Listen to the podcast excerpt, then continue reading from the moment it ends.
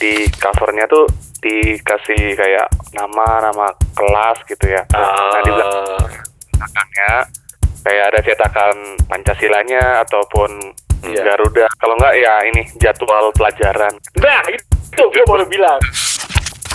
Haram hukumnya melakukan dua hal. Ya, itu pertama, pakai buku yang kertasnya tipis. Karena akan nembus ke belakang. Kedua, tidak boleh memakai tip X. Sebab Bleber boxnya di atas tip X. salah satu mahasiswi di depan itu awalnya gue perhatiin karena cakep. Anjir, dosen cabul datang. Anjing, Tahu nggak lo? Apa? Dia mencatat kuliah gue di atas buku Moleskine. Oh, box kan kan mahal, Bo.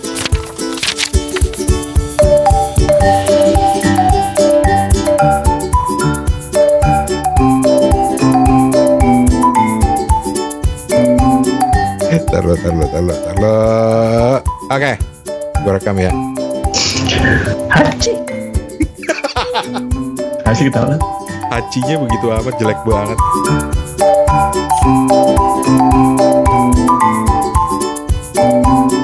Ya wes, kita ketemu lagi di Kepo Buku. Yo Masih bersama teman-teman setia Anda. Yang pertama di Ambon ada Steven Sitongan. Bener. Bener. Bener. Fon, apa kabar Fon? Sehat Bang Rane Mas Toto. Lu kayaknya lagi semangat banget nih hari ini. Iya. Iya. Terus juga tidak ketinggalan di Singapura ada Her Toto Eko. Mhm. Gua nggak mau nanya apa kabarnya, gue cuma mau nanya waktu kemarin ngobrol sama Mas Ari, lu ke mana? Lah mana undangannya kagak ada undangannya gua. Allah, Undangannya mana undangannya? Undangan resmi mana undangan resmi? susah bener anak pemerintahan. Wah, lu lu dihujat ntar. Oh iya, dihujat. Salah, salah. Jangan, Hmm, jangan. dihujat. Susah banget nih kalau udah level-level CEO emang. Wah, lu tadi dihujat sama CEO lo. Oh iya, dihujat sama CEO juga. Susah banget nih emang Toto nih langsungnya to the point lah.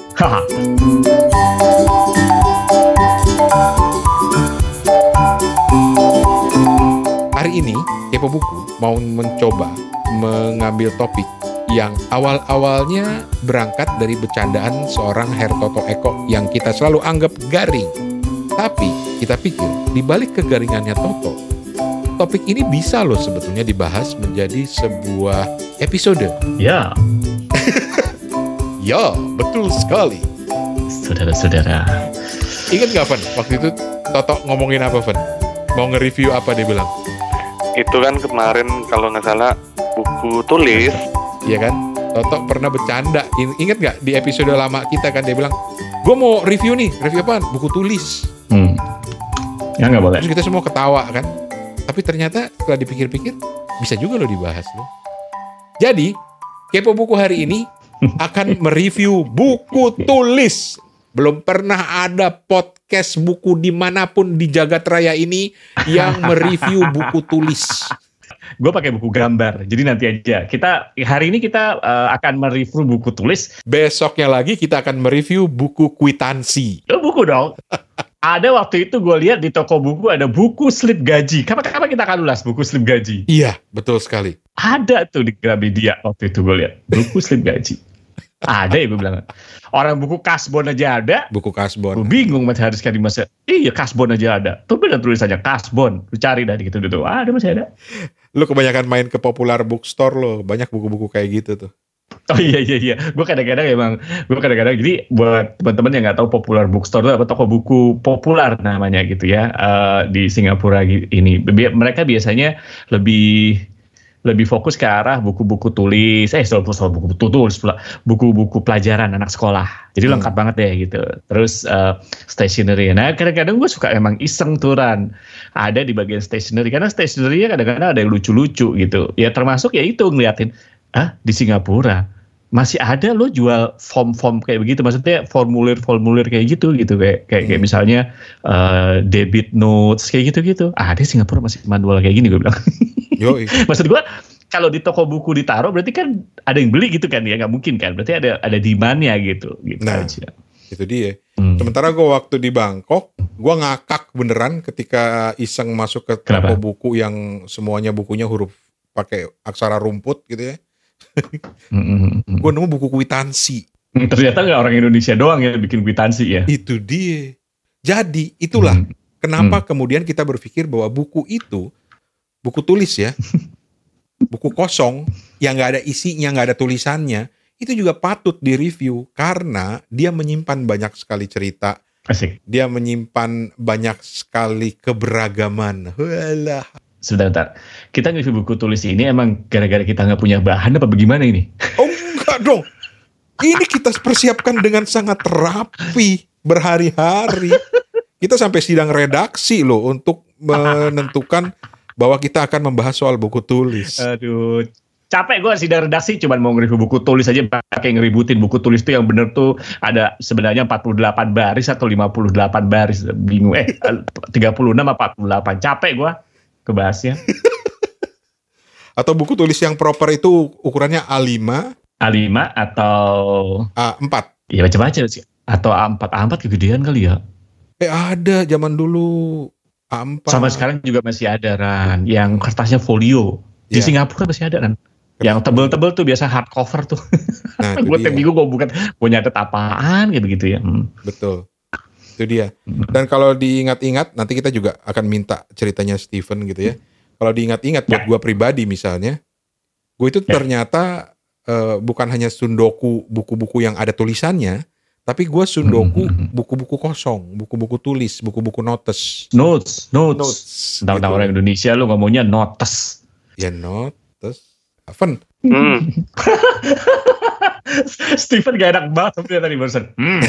lu kayak mertua ditanyain calon mantu lu Fen Eh, buku tulis yang paling keinget tuh cuma buku pas zaman sekolahan. Mhm. kayak di sampulin. Mm-mm. terus nggak boleh dirobek tuh sisi tengahnya tuh. Gimana gimana Fen gak boleh dirobek sisi tengahnya? Iya nggak boleh dicabutin gitu kertasnya Mm-mm. harus bener-bener full gitu Eh, zaman sekolah Oh, kalau dari sekolah gue dulu, kalau ulangan kan pakai kertas ulangan tuh. Gue nggak tahu zaman dulu. Maaf ya, maaf ya, jangan dihujat saya ya. Zaman dulu tuh kan kalau kita ulangan kan suruh beli kertas ulangan. Lu SMA lu gitu nggak Ren? Ya. Salah ya, salah ya. sama. Tapi giliran kuis, giliran kuis, ya jangan pakai kertas ulangan. Anak-anak sayang, pakai ini aja dirobek aja kertasnya gitu. Nah biasanya kita nyabut kertasnya tuh yang tengah tuh. Nah, itu. kan buku tulis tuh kalau belum sampai tengah kan yang tengah bisa kita cabut tuh. Bener nggak? Jadi jadi ada empat halaman bener nggak sih? Kadang-kadang kalau kehabisan kita minta sama teman eh buku tulis gua udah udah ngelebihin halaman tengah berarti kan nggak bisa dicabut tuh. Tapi kita juga nggak bisa ngambil misalnya halaman belakang karena kalau halaman belakang kita robek nanti halaman depannya kan jadi kopiak juga. Apa namanya? Hilang juga lepas juga. Lepas. Bukan hilang, lepas, lepas. lepas lepas Karena buku tulis dulu sama dengan buku tulis sekarang juga masih ada sih. Itu kan di di apa sih istilahnya? di strapless staples staples, di, di, di, di, dijeprek, dijegrek jegrek dijegrek di Dijegrek. tengah-tengahnya. jegrek gitu. betul betul Ah. Gitu. Terus terus terus terus Fen, cerita buku tulis Sorry, tadi. Ah. Eh, eh teman-teman, Steven ini sampai riset loh untuk topik ini. Ini menunjukkan betapa seriusnya topik hari ini. Karena Steven tuh sampai riset keliling toko-toko buku di Ambon. Betul betul. Dan terakhir dia kayaknya sampai terbang ya Van ke Jogja ke Pasar Beringharjo. terus shopping ya Gimana gimana, Van? kemarin tuh pas waktu habis sidang redaksi terus langsung melipir aja ke toko alat tulis di sebelah gitu Hmm. langsung beli buku-buku tulis yang ada di situ seadanya aja Asli lu beli. iya dua biji Dua biji, dua buku kali. terus terus terus terus terus terus. lalu yang aku beli yang aku bagi di sini nih ini ada sidu satu yang 38 lembar Hmm. sama buku ini dari Sintaro buku tulis juga Sintaro. iya eh, dari PT Lokomotif Eka Sakti Eh, Sekarang masih ada merek AA nggak, Van? dia ada Oh berarti masih ada. Wah, gila benar-benar. dari dua buku ini nih kelihatan lah ya kalau misalnya bukunya Sintaro nih 8000 kertasnya tuh lebih lebih bagus lah lebih lebih halus lebih tebel Hmm. dikit dari situ yang 38 yang harganya 4000 satu satu ini satu biji Oke oke. Berapa halaman Van itu Van? 68 sama 38 yang 68 ini 8000 25 kali 17 kalau sidunya 21 kali 16 Gokil. Jadi kalau misalnya cukup dikit aja gitu ya beli yang 4000 juga udah cukup nih untuk nulis gitu ataupun yang di sekolahan gitu. Kira-kira itu laporan dari pasar toko di kota. Tapi kita kita nggak main-main tuh kalau Steven tuh kalau urusan kayak begitu mah bener-bener riset dia. Serius dia, serius. serius. Kalau gue kan cuman ngomong doang di sini. Tapi kalau ngomong buku tulis lah deh, buku tulis. Lu inget nggak tipe-tipe buku tulis itu apa aja? tipe-tipe buku tulis. Eh, Zaman kita dulu ya, kalau zaman sekarang mungkin masih udah banyak gitu. Eh, minimal ada empat tipe buku tulis. wih keren. Oke, Pertama, buku tulis biasa, buku tulis bergaris lah ya. Ya. Kedua, buku tulis kotak-kotak. Biasanya kita pakai buat buku tulis Hmm. matematika tuh. buku tulis yang paling gue benci tuh. Ketiga, nah ini nih, buku tulis menulis halus garis tiga gitu loh. Oh inget aja lu tau. buat menulis sambung. Oh ya, Yang keempat nih, Hah? buku tulis musik. garisnya lima. Garisnya lima. Ah, biasanya itu tuh. Kita dalam dulu SMA, kita, ah, zaman kita dulu SM, SD, SMP, SMA biasanya gitu. Tapi kalau buku menulis halus paling berhenti lah sampai, kayaknya menulis menulis halus kayak berhenti sampai kelas 3 atau kelas 4 zaman dulu. Gua nggak tahu zaman sekarang anak masih diajarin menulis halus gak. Tapi yang jelas dulu ada tuh, garisnya Iya. tiga. Dan garisnya tiga itu nggak rata ya. Yang atas, eh, yang bawah apa yang atas ya lebih kecil lah. Pokoknya gitu lah. Pokoknya untuk menulis sambung lah kayak gitu. Yang gue inget nih ya, kalau kalau di zaman gue namanya buku tulis halus kasar. Kok ada halus kasarnya? Karena kan tarikan garisnya itu ada yang harus halus, ada yang agak tegas gitu loh. Oke. Nah, setiap baris itu kan ter- ter- terbagi tiga seperti kata Toto kan. Mm-mm. Garis yang di tengahnya itu agak ke bawah sedikit. Mm-mm. Jadi itu untuk huruf kecil. Mm. Kalau huruf besar, lu sampai ke atas. Nah, itu dipakai untuk belajar eh, tulisan apa sih bilangnya ya? Menulis halus lah, tulisan bersambung lah. Tulisan bersambung atau kalau di font itu font yang model script. Mm. Gue tuh satu pertanyaan gue. Apa ya? Kenapa dulu kita harus diajarin nulis huruf sambung? gue jangan tanya gue. Ke Steven aja dulu. Ah, Steven ah. kan angkatannya udah udah walaupun dia bukan milenial-milenial amat, lu masih diajarin nggak Van dari zaman SD lu nulis menulis halus pakai pakai itu Van. Menulis Ah. sambung pakai pakai buku itu yang garis tiga itu. Ada ada ada sempat sempat. Dan apakah kemudian lu terbiasa menulis huruf sambung? Enggak dong. Kan? Itu buat gue yang masih menjadi misteri. Mungkin ini aku ada ada ada alasan kali ya. Eh. Itu buat ngelatih kemampuan motorik tangan kali ya. Emang orang tua kita dulu udah tahu motorik tangan. iya. Oke. Kalau misalnya itu berguna gitu ya. Gue gak bilang itu berguna ya. Toh kalau ngisi formulir ditulis. Harap ditulis dengan huruf cetak loh. Jadi buat apa gue belajar kayak gitu? Bener kan dia? Bener kan kayak? itu dia. Kita eh, nyerempet-nyerempet Ya, gaya menulis nih. Ntar ini lah- ini topiknya melebar ke surat gitu kan. Surat cinta ntar nih. Tapi gue mau nantang nih dua host kepo buku nih. Ada nggak sih di antara lo yang pernah ngalamin pakai buku tulis dari pabrik kertas leces? Buku tulisnya itu sampulnya bener-bener kasar tuh pro- ka- produksi bukunya. Sampulnya itu warnanya ungu, dalamnya itu bener-bener kertasnya itu kayak kayak kasar gitu. Dan itu buku murah banget. Itu bukan buku buku yang zaman dulu kertasnya tuh kayaknya em, eh, sampulnya tuh eh, kayak oranye gitu ya. Oh, bu, or- oh, eh, merah muda. Oh enggak, enggak. Oh bukan ya, lebih jelek lagi ya, lebih jelek lagi. Itu warnanya gue inget banget. Sampulnya tuh ungu, Oh. kasar permukaannya. Kertas bukunya itu juga kasar permukaannya. Nah ini buat ngegiring ke topik berikutnya yaitu kualitas kertas. Ih gila ya bisa ya dibahas ya ternyata buku tulis. Oh iya bisa, bisa.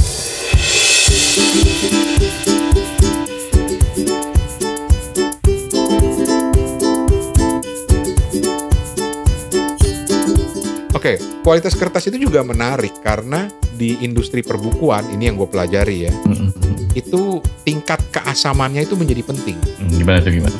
Karena kalau tingkat keasamannya tinggi, itu bukunya nggak awet, gampang menguning. Ah nih Steven nih yang yang sundoku sejati kan ya. Nuduh lu. Ada nggak Van buku-buku yang lu pernah beli Mhm. kondisinya ketika lama-lama lu lihat halamannya jadi menguning? Iya sering tuh. Yang book paper warna kuning, eh warna coklat kertasnya. Ah, itu kualitasnya jelek. Makanya sekarang buku-buku sekarang itu, walaupun buku cetak atau apa, kadang-kadang ada ada tulisannya kan, kayak misalnya di Penguin Book gitu, no acid paper Yes. itu maksud lo. Yes. Ah, ah. Dan biasanya kalau dari yang dari leces gitu kan biasanya kertasnya juga nggak tebal ya Ran ya. Nggak tipis, tipis banget. Itu hukumnya haram. Apa sih itu? Menggunakan buku-buku seperti itu hukumnya haram. Jika kita menggunakan pulpen boxy. Allahu Akbar, pulpen boxy. Coba sekarang anak tahu gak pulpen boxy apa? Kita pindah ke anak muda di antara kita. Pen, lu kenal nggak pulpen boxy? Masih masih kenal itu. Alhamdulillah Steven kenal. Oh, masih ada ya? Pasti. Wah, Alhamdulillah kita nggak tua-tua banget ternyata ya. Kita nggak tua-tua amat atau Steven yang tua? Itu kan pena ini, pena pena yang wah udah keren banget tuh, kayak boxy. Heeh. Kayak Oh, apa ya? yes. Eh, ini yang punya budget lebih gede gitu untuk sekolahan gitu. Pakainya yang boxy, Bo. Masa sih? Boxy justru masuk mahal. Enggak, boxy nggak termasuk mahal kan ada ya? Wah, Toto anak orang kaya nih kayaknya nih. Enggak, seriusan Eh. dibanding pulpen, hah? Gua tuh kalau jalan-jalan ke toko buku sama bokap sama nyokap gitu ya. Terus gue minta beliin boxy, dibeliin ntar pulpen pilot. Pilotnya juga termasuk mahal. Bukan bukan pilot yang ceklek-ceklek. Oh, pilot yang sekali pakai ya? yang sekali pakai. Jangan salah, kita punya mainan zaman dulu. Kan ada tutupnya tuh. Ujungnya lo patahin. Ya Allah. Di antara tangan gitu. Lu tau kan gimana sih? Podcast sih dia bikin Eh. theater of mind-nya susah ya. Jadi gini, pulpen yang tutupnya itu bisa dilepas. Lepasan. Nah, itu kan di sisinya ada lebihan kan. Itu buat nyantelin di saku. Nah, biasanya tuh kita patahin tuh. Cara matainnya juga khusus. Itu diselipin antara jari tengah, jari telunjuk sama ini. Jadi kita masukin di situ plak gitu ke, ke patah tuh. Itu benar-benar mainan yang gak ada gunanya banget kan. Tapi lu main kan. Main. Awas lu kalau bilang lu gak main. Main lah. Emang Steven yang mainnya cuma serutan yang ada cerminnya? Iya, taruh di ini, taruh di sepatu. Lah, itu jadul juga. lu. juga. Fen, Fen, lanjut lagi, Fen. Lanjut lagi, Fen. Sampai di mana nih? Em, Boxy. boxy boxy. Kita yang anak-anak mungkin masih SD SD-an lihat yang Hmm. pakai boxy. Wih, keren banget ya. Tintanya bisa kayak luber-luber gimana gitu ya. Boxy ini haram hukumnya melakukan dua hal. Ya, itu. Pertama, pakai buku yang kertasnya tipis karena akan nembus ke belakang. Yes. Haram makanya hukumnya. Ah, Kedua, tidak boleh memakai tip X. sebab Kalaupun lu tip X, oke tip X-nya bisa menutup tulisan lu yang pakai boxy itu. Kemudian lu tulis ulang lagi pakai boxy, bleber boxynya di atas tip X. ah, gila.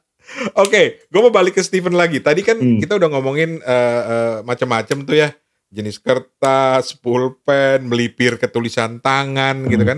Sekarang eh, ke Hmm. buku gitu loh. Nah, zaman-zaman lu Ya, sekolah dulu. Ini kita masih ngomong zaman sekolah ya, karena nanti kita akan beranjak ke zaman di mana kita kuliah dan kita udah kerja seperti sekarang ini gitu ya. Betul, betul, betul. betul. Eh, tadi kan salah satunya lu cerita itu buku nggak boleh dicabut tengahnya. Iya. Terus bagaimana aturan lain atau etika memelihara buku tulis di zaman lu dulu waktu lu sekolah di Ambon?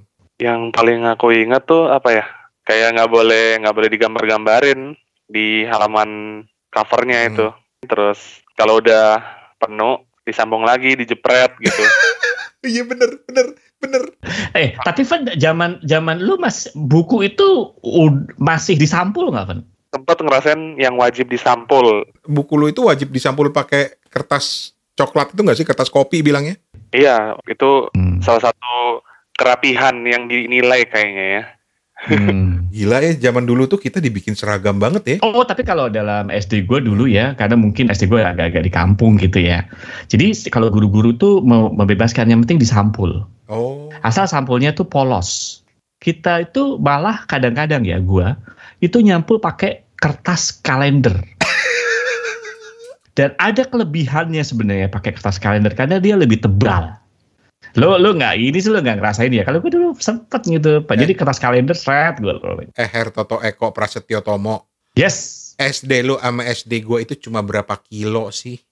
Nggak beda jauh gitu loh culture-nya. Angkatannya doang ya beda ya. Sialan lu, nyebut usia lagi. So, jadi Ivan lu sempet ngerasain Hmm. buku disampul. Hmm, bener. Oke, lu sempet gak ngerasain buku yang belakangnya ada Pancasila? Kayaknya tuh masih masih satu zaman ya sampai bertahun-tahun ke kemudian Masih gitu ada ya. ya? Fen, lu tuh sebenarnya umurnya berapa sih, Fen? Serius Fen, lu angkatan berapa sih Fen sebenarnya Fen? Beneran? SD-nya tuh 90-an. Oh ya masih. Kok Steven SD 90-an sih? Eh, tok, tok, Hmm. tok. Lu SM, SD emang tahun berapa? Nggak mungkin 90-an kan? Ya enggak sih bener, tapi maksud gue bayangan gue Steven itu SD tahun udah 2000 gitu. Enggak lah, enggak lah. Oh enggak ya, oh. Steven itu early millennial.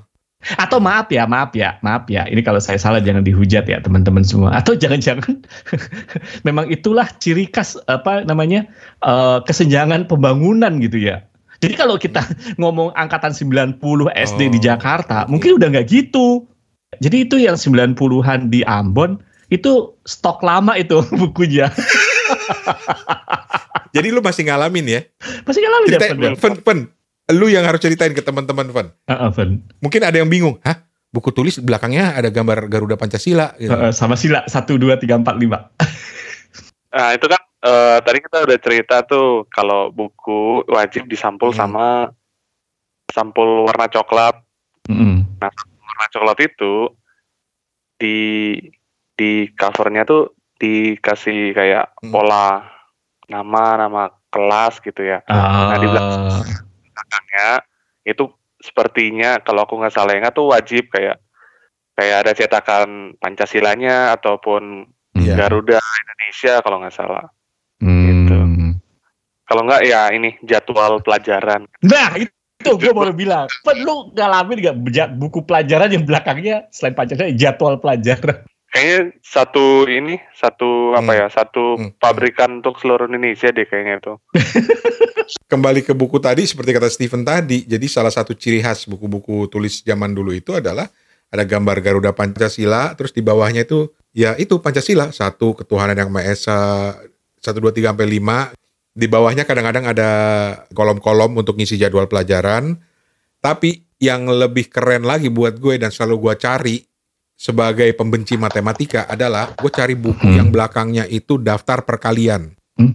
Satu kali satu, satu kali dua, satu kali tiga, satu kali empat. Ya Allah, itu kan udah apal kita. Kagak toh, kagak. Jadi dulu itu teman-teman, gua nggak tahu ya ini anak SD angkatan 90-an sama nggak, tapi eh, dulu itu eh, sebelum pulang kita itu diminta oleh guru untuk berdiri di depan kelas, terus nanti guru bilang, eh, Toto, coba Hmm. kamu perkalian 9. Terus kita harus begitu. Satu kali sembilan sembilan, dua kali sembilan delapan belas, terus gitu. Kalau bener boleh pulang duluan, boleh ngambil tas pulang. Boleh pulang. Kalau salah, lu tunggu di situ. Dan gua selalu yang terakhir-terakhir keluar. Kena salah melulu. gitu. Seru. Kena salah dulu ya. Oke, oke. Oke. Kita lanjut ke zaman kuliah. Nah, zaman kuliah, zaman kuliah, gue sebenarnya pakai masih pakai buku tulis. Mm. Karena gue tetap gak mampu pakai. Karena kan zaman zaman kuliah tuh kan gaya-gayaan. Nggak tahu Steven ya sama Rani ya. Zaman kuliah tuh zaman gue udah pakai gaya-gayaan. Pakai yang namanya apa saudara-saudara? Loose sleeve Dan binder. dan binder. Dan zaman gua waktu itu, loose sleeve itu belum semurah sekarang loh. Masih banyak produsennya tuh benar-benar dari Maruzeng. Mahal, Pak, mahal. Baru setelah gue tahun keberapa ya, ketiga apa enggak, baru akhirnya orang tuh pada ngeluarin ngeluarin yang lokal dan akhirnya eh, banyak tuh yang yang yang pakai gitu. Akhirnya gue ikut juga pakai gitu karena enak kan, terus bisa dijilitnya lebih gampang gitu kan. Tapi itu ada sisi praktisnya menurut gue, bukan hanya gaya-gayaan. Karena kalau mau minjem catatan gampang. Gampang, orang juga nih fotokopi sana gitu. Nggak perlu ngasih satu buku gitu. Kalau anak Gajah Mada tahun dulu gimana tuh? Nah, mak- makanya waktu waktu kuliah aku tuh kayak Hmm. lebih lebih apa ya lebih lebih enak aja gitu udah nggak pakai buku bo Yoi. Iya benar sih, benar sih. langsung loose sleeve dengan yang yang beruntung ya ada udah cukup terjangkau lah Mm-mm, mm-mm. kalau misalnya waktu itu zaman Mas Toto loose sleeve-nya mahal kenapa nggak kepikiran kertas HVS aja dibikin folio gitu Nggak gaya. Nggak gaya, Min. Dan dan kertas HPS kan juga sama mahalnya. Bener nggak sih? belum ada HVS yang walaupun 70-80 kayaknya zaman dulu kertas HVS itu termasuk mahal deh setahu gue. Kalau sekarang kan pilihan kertas tuh banyak dah, Van. Kayak misalnya gue di Singapura aja ya, lu mau loose sleeve aja itu banyak pilihan dari paling mahal sampai murah. Sekarang nih gue nih gue fotoin sekarang nih bisa nih, gue tuh pakai kertas loose sleeve itu keluarannya Muji Oh iya, iya, dan Muji itu murah.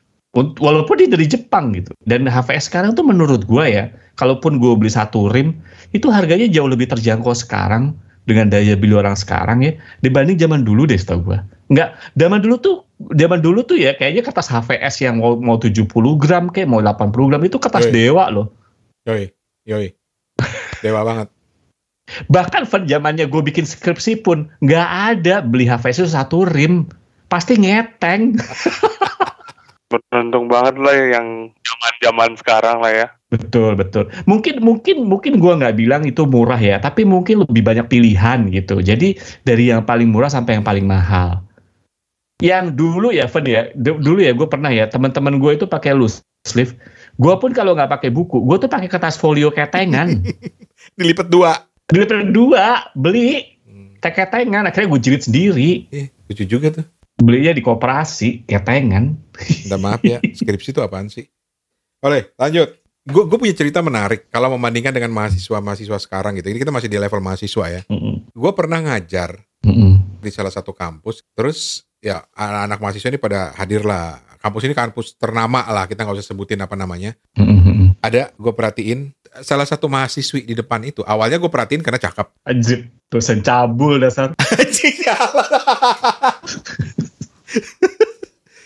Tahu nggak lo? Apa? Buku tulisnya dia mencatat mencatat kuliah gue di atas buku Moleskine. Oh, Bolskan kan mahal, Bo. Mahal minta ampun itu buku ratusan ribuan. Hmm. Dia nyatetnya di atas buku Moleskine. Hmm. Langsung gak kelihatan cakep tuh di mata gue. Tapi mungkin tergantung lah ya, tergantung universitasnya juga. Tapi kebanyakan kalau gue lihat udah ada banyak universitas sekarang kayak di mana-mana gitu. Kalau gue lihat kan kadang-kadang di YouTube ada tuh universitas apa gitu. Baru gila anak-anak sekarang udah pakainya laptop loh. Zaman gue lap boro-boro laptop. Desktop aja nggak punya. Masa ke kampus bawa desktop? Bingung gue di monitor ya. apa gitu loh. Ada tuh mahasiswanya datang bawa lab, temennya disuruh bawa monitornya yang gede, dia bawa CPU-nya sama monitornya terus ditaruh di meja gitu, terus dipasang dulu, Iya. colokin, baru deh.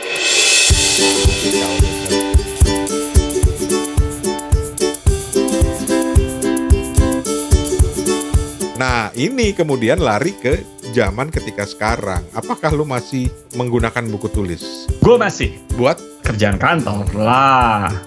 Karena menurut gue gini, em, gue dengan eh, menulis tangan itu kayaknya lebih mengaktifkan eh, cara pikir gue. Atau ketika gue bikin draft apa, kadang-kadang gue gue doodling dulu di kertas gitu misalnya. Dan itu lebih merangsang ketimbang kalau gue eh, ketik ya. Walaupun orang-orang bilang lu ngapain sih kayak gitu, ntar hilang kayak gitu, mendingan diketik lah pakai pakai apa zaman sekarang tuh pakai Hmm. pakai kayak notepad Hmm. kayak gitu-gitu kan di di dalam gitu atau apa gitu.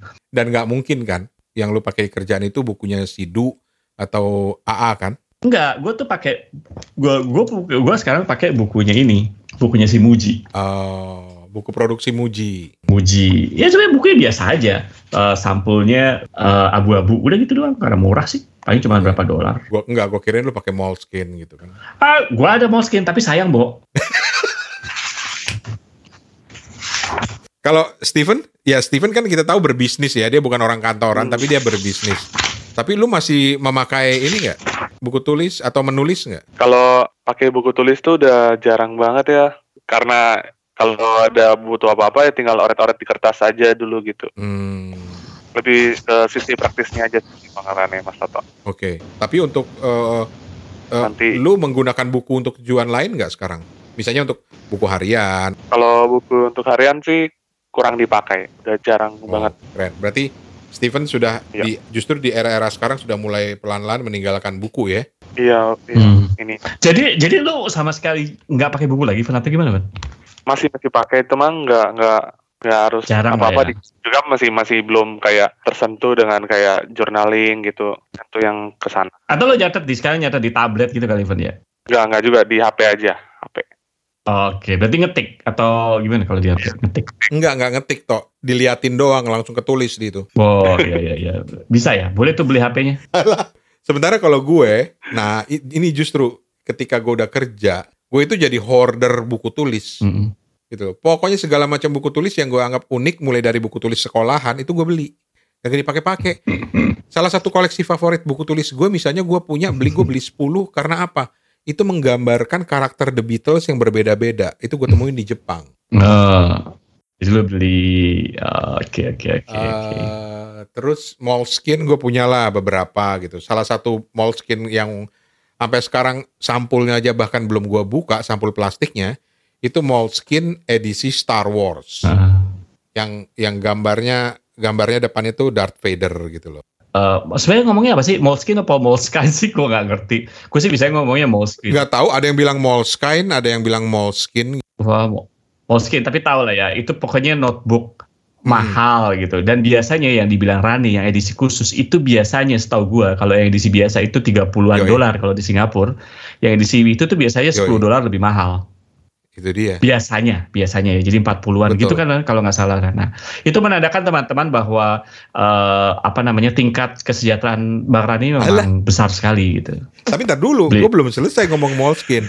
Eh, ntar dulu, gue lagi lihat nih. Ternyata oke lah betul Moleskine ini Hmm. bahasa Itali dan cara nyebutnya itu Moleskine. oh Moleskine oke oke oke Mol Moleskine. Moleskine. Nah, jadi gini, awal mulanya gue kenal Moleskine itu dari salah satu temen dan dia bilang ini buku yang dipakai Leonardo da Vinci gitu. Gue bilang bohong banget gitu.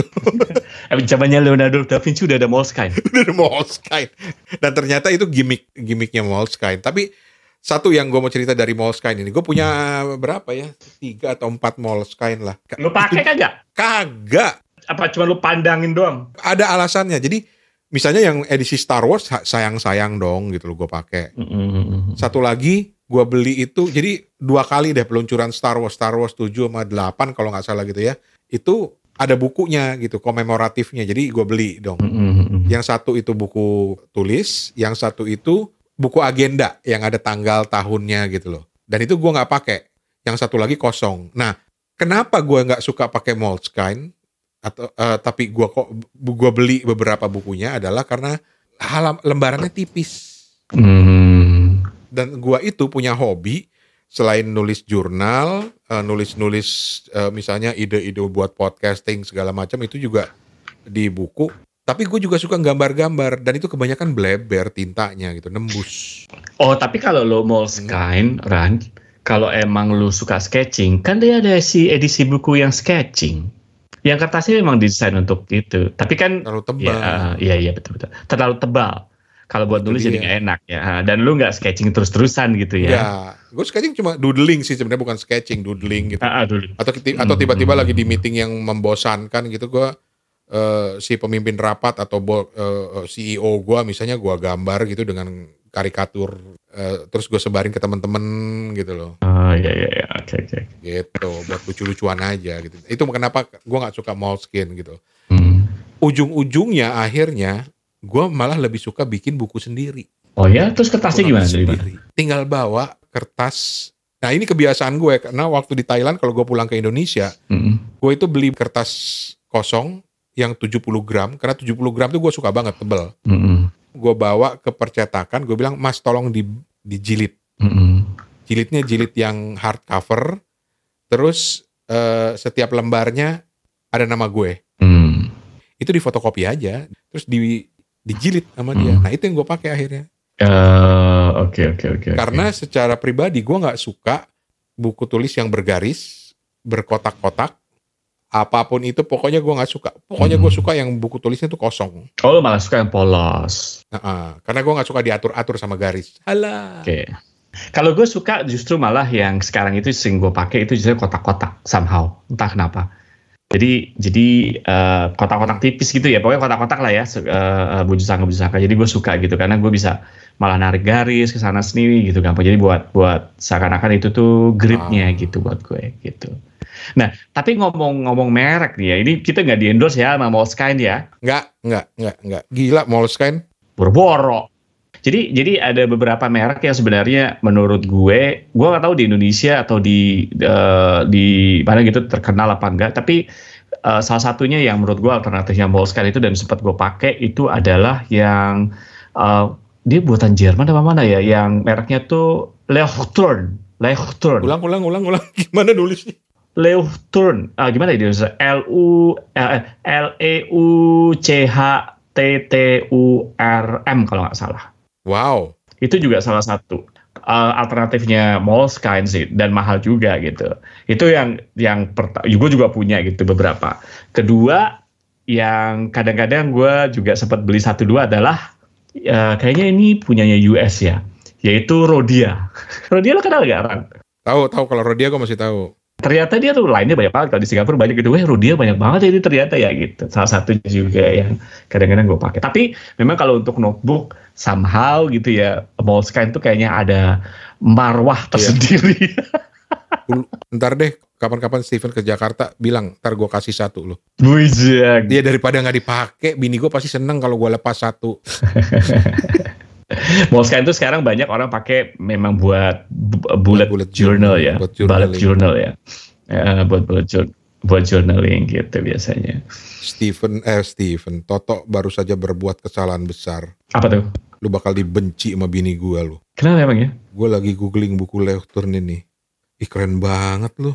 Emang keren. Temen gue bilang, eh lu lu suka Moleskine kan toh? Iya lu cobain merek ini deh Melolextrum ini. Wah, alternatif. Gue pikir murah mahal juga gue Leochtrum tapi emang kayaknya keren gitu. Gue pernah punya satu yang edisi gedenya gue belinya diem-diem.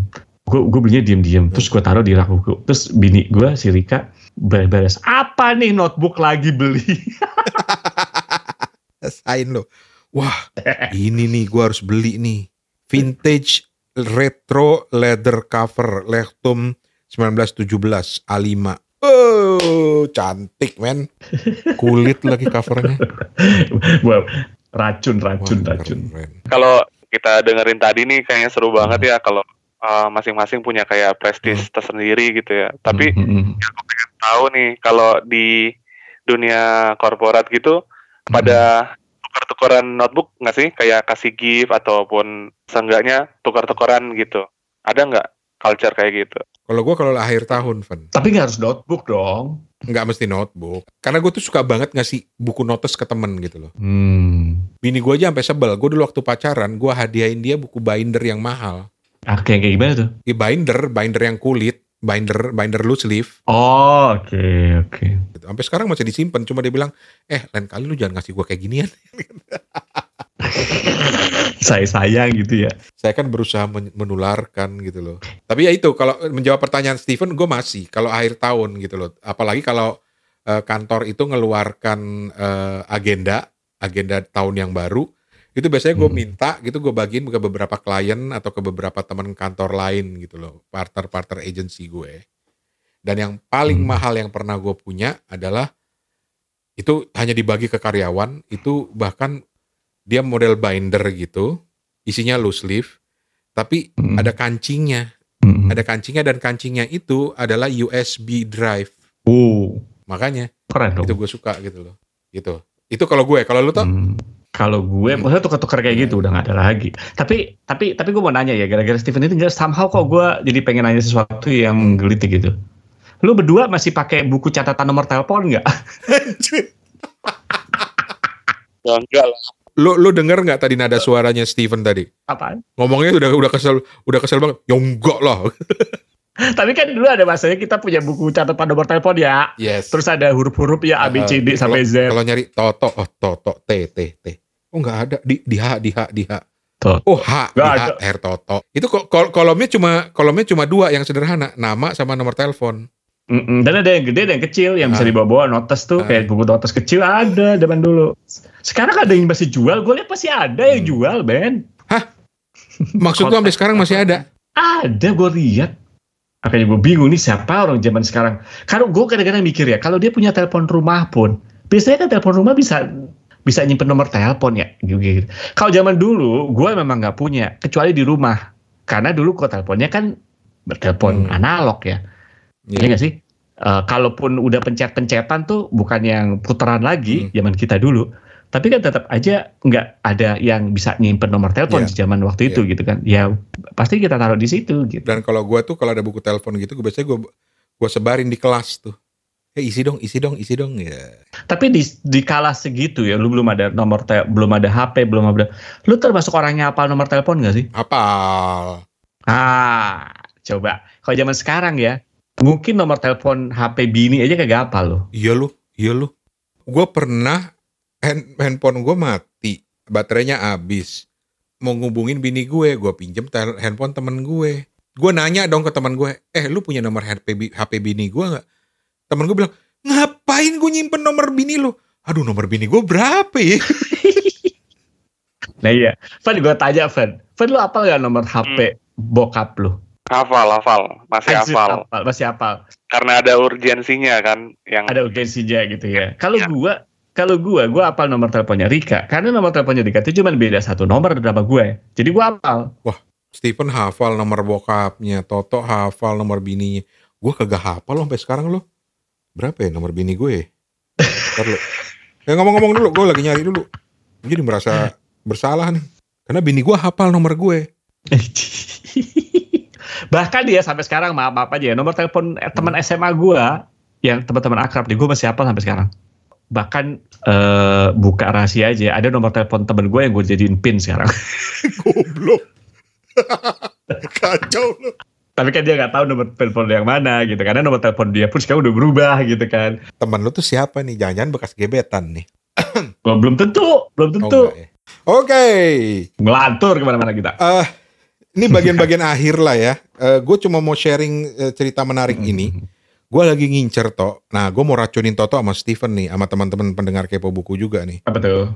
Gue sekarang lagi ngincer. Gue baru kemarin gue kontak nih. Buku tulis ya, buku agenda gitu ya. Dengan temanya itu manuskrip Nusantara. Manuskrip Nusantara, gimana tuh ceritanya itu? Gambar di covernya itu manuskrip-manuskrip kuno. Wih, itu terbitan siapa? Itu buatannya Mbak Tarlen. Itu coba Instagramnya Vitar Lenologi. Pakai Y ya belakang ya. Vitar Lenologi. Di Instagram. F I V, V, Victor, Victor, Victor, Victor. Oh Victor, Victor. V I T A R L E N O L O G Y. Mbak Mbak Mbak Tarlen, Mbak Tarlen Handayani. Ini kalau Mbak Lela lagi dengar edisi ini, dia pasti akan langsung wah Tarlen karena di comment sectionnya bu- buku-bukunya Instagramnya Mbak Tarlen tuh sering banget ada nama Mbak Lela Udori karena dia juga seorang penggemar buku gitu buku-buku diary gitu ya. Hmm. Nah, Mbak Tarlen ini adalah seorang bookbinder. Dia menyebut dirinya seorang bookbinder dan book artist. Bookbinder. Jadi dia itu yang menjilid sendiri bukunya dengan style tertentu, pakai sampul kulit misalnya, eh atau nama pakai nanti kulitnya tuh di- ada tulisannya segala macem. Dan setiap kali dia posting, gue langsung pasti DM, Mbak, Ya. yang ini berapa harganya? Ah, beli buat gua apa? Lu jauh sih toh, kalau Steven masih mau deh, lu kejauhan lu. Gak apa-apa, kirimin ke adik gua aja di Bekasi. Sialan dia dapat lagi alasan. Ini keren nih, nanti gue beli deh buat. Keren kan? Iya, keren. Keren Iya, keren, keren. Keren nih, keren, keren, keren, keren. Ini- flat yang, flat yang nomor tiga nih keren banget nih. yang nomor. Nomor tiga. Oh iya, manuskrip Dewa Ruci. Hmm. Dan satu hal lagi yang gue pengen banget Hmm. dari zaman gue masih di Jepang sampai kemudian ke Bangkok, gue pengen suatu saat gue pengen ke Jogja belajar binding buku sama Mbak Tarlen. Karena Mbak Tarlen ini buka kursus untuk binding buku, ngejilid buku. Dan ngejilidnya itu manual ya, Hmm. Pakai benang, Mm-mm. pakai lem. Gimana Van? Kita ikutin Van? Kursusnya itu di toko bukunya dia ya, di Tobucil. Do, Tobucil, ya. Tapi juga pindah-pindah juga tempatnya. Makanya gue bilang suatu saat, terutama Mm-mm. ketika pandemi ini udah lewat, gue pengen banget datang ke Mbak Tarlen dan bilang, terimalah aku sebagai muridmu Mbak. Teach me master. Tis basta. Gila Mbak ini keren banget. Dan dia selalu responsif loh kalau nggak di DM nanya-nanya buku. Tapi anyway, itulah teman-teman bukti bahwa ngomongin buku tulis itu bisa panjang. Mm -mm. Kita rekam ini panjangnya itu satu jam 22 menit. Nah, jadi buku tulis itu memang keren. Apa sih? Dan apakah ada di antara teman-teman yang juga punya hobi sama dengan kita misalnya, eh dong kirimin responsnya ke kita, nanti kita bikinin edisi hmm. lagi yang isinya ya respons teman-teman gitu, cerita teman-teman terhadap edisi buku tulis ini. Hmm. hmm, hmm, hmm. Pasti pasti banyak lah. Salah satunya ya itulah Ibu Lela Khudori itulah. Mbak Lela itu sampai ngebinding sendiri loh. Bikin jurnal, bikin jurnal gitu loh. Oh iya, wow. Gitu. Pasti sempet ya beliau ya. Dan itu dia pakai pakai apa eh, hmm. potongan-potongan kertas dari majalah, dari mana. Jadi bentuknya artistik gitu ya. Hmm. Oke lah. Kalau begitu kita sudahi dulu karena saya pusing nanti ngeditnya tapi ini harus di minimal editing ya karena ceritanya menarik nih. Tidak apa-apa itu kan bisa-bisanya Bang Rani saja. Steven langsung bilang, gue kayaknya pengen beli ini bukunya Batarland nih. Terima kasih Bang Rani sudah meracuni uh, para pendengar Kepo Buku juga dengan dari notebook Nusantara. Ah, mari kita beli. Ini pada diem nih kayaknya pada browsing nih kayaknya nih. Gue curiga deh. Bisa ini loh, bisa ditulisin nama loh. Air Toto atau Toto gambar hati Rika gitu. Alah zaman dulu banget ya. Terus ada panahnya gitu. Ada panahnya nembus. Apa sih? Penting banget. Penting. Ya wes. Terima kasih banyak teman-teman uh, sudah mendengarkan episode ini dan ya bener kita undang teman-teman untuk cerita tentang uh, buku tulis buku tulis kalian atau misalnya kalian punya buku diary seperti apa atau punya buku notes seperti apa saat ini dan gue dengan noraknya selalu menyebut buku notes padahal buku notes yang benar ya notes notes notes Oke, okay. thank you banget Toto. Thank you Steven. Thank you. Terima kasih ceritanya hari ini. Siap.